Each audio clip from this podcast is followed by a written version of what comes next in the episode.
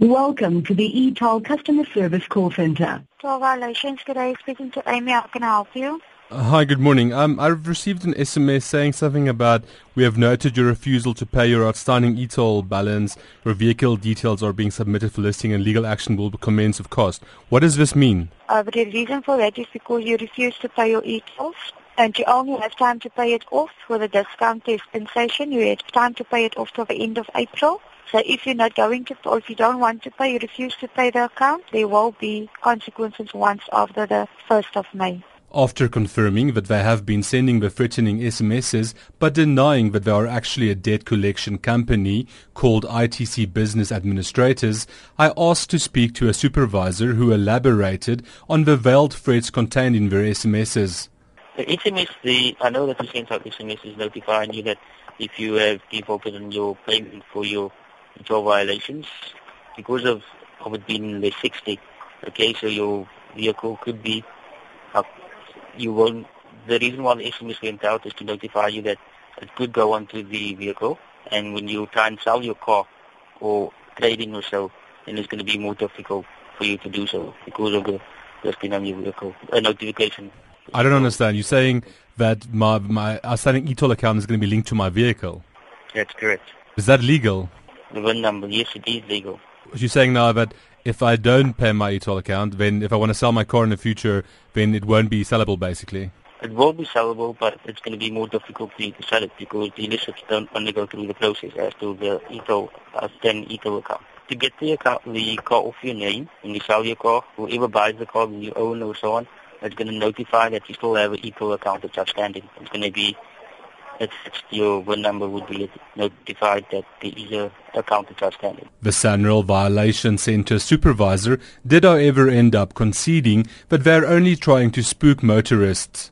We sent out SMSs notifying that the balance is outstanding, and we think that those are things that can happen. But Outa's Director for Legal Affairs, Ivan Herselman, was quick to point out that the amendments to the Administrative Adjudication of Road Traffic Offences Act, AARTO, to include e-toll infringements is yet to be tabled in Parliament and therefore not legal yet. Connecting the Sanral debt to the VIN number of your car for purposes of withholding your license.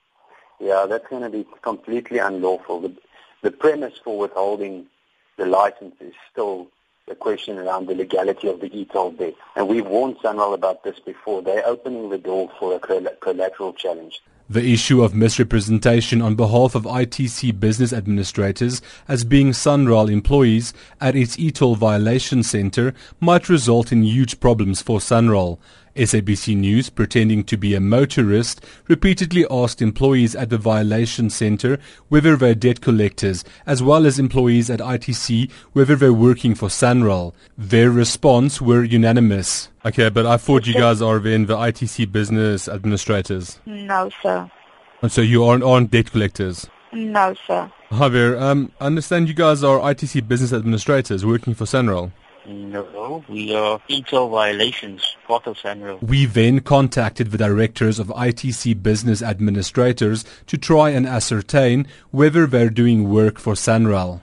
Um, I'd prefer you to speak to the to the to the MD of the company. Um, we're just an institutional investor in the company, so uh, I prefer you to do um, to have a chat with them directly. Um, you can phone ITC. I don't know anything about this. It's not my business. You can phone the business, ITC.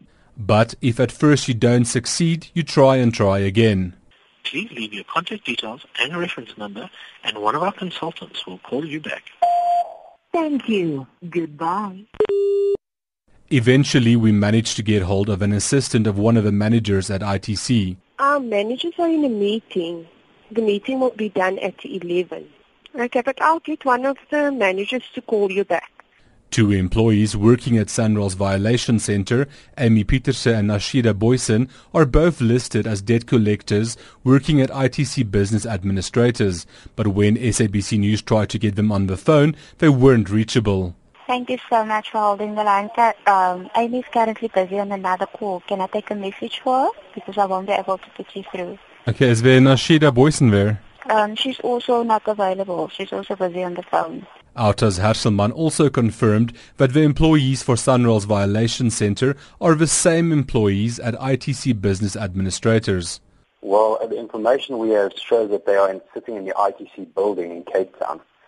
So that would be odd, seeing that one of the persons that called, we took their names down and they are registered debt collectors. Herselman says ITC business administrators can lose their debt collection license for misrepresenting the true nature of their business. He added that they are now considering filing a complaint with the Council for Debt Collectors.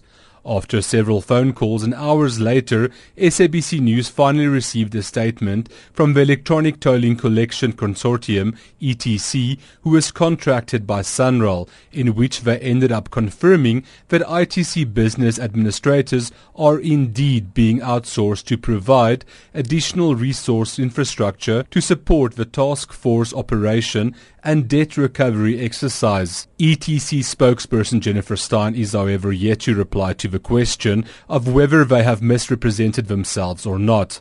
I'm Jacques Steenkamp in Johannesburg.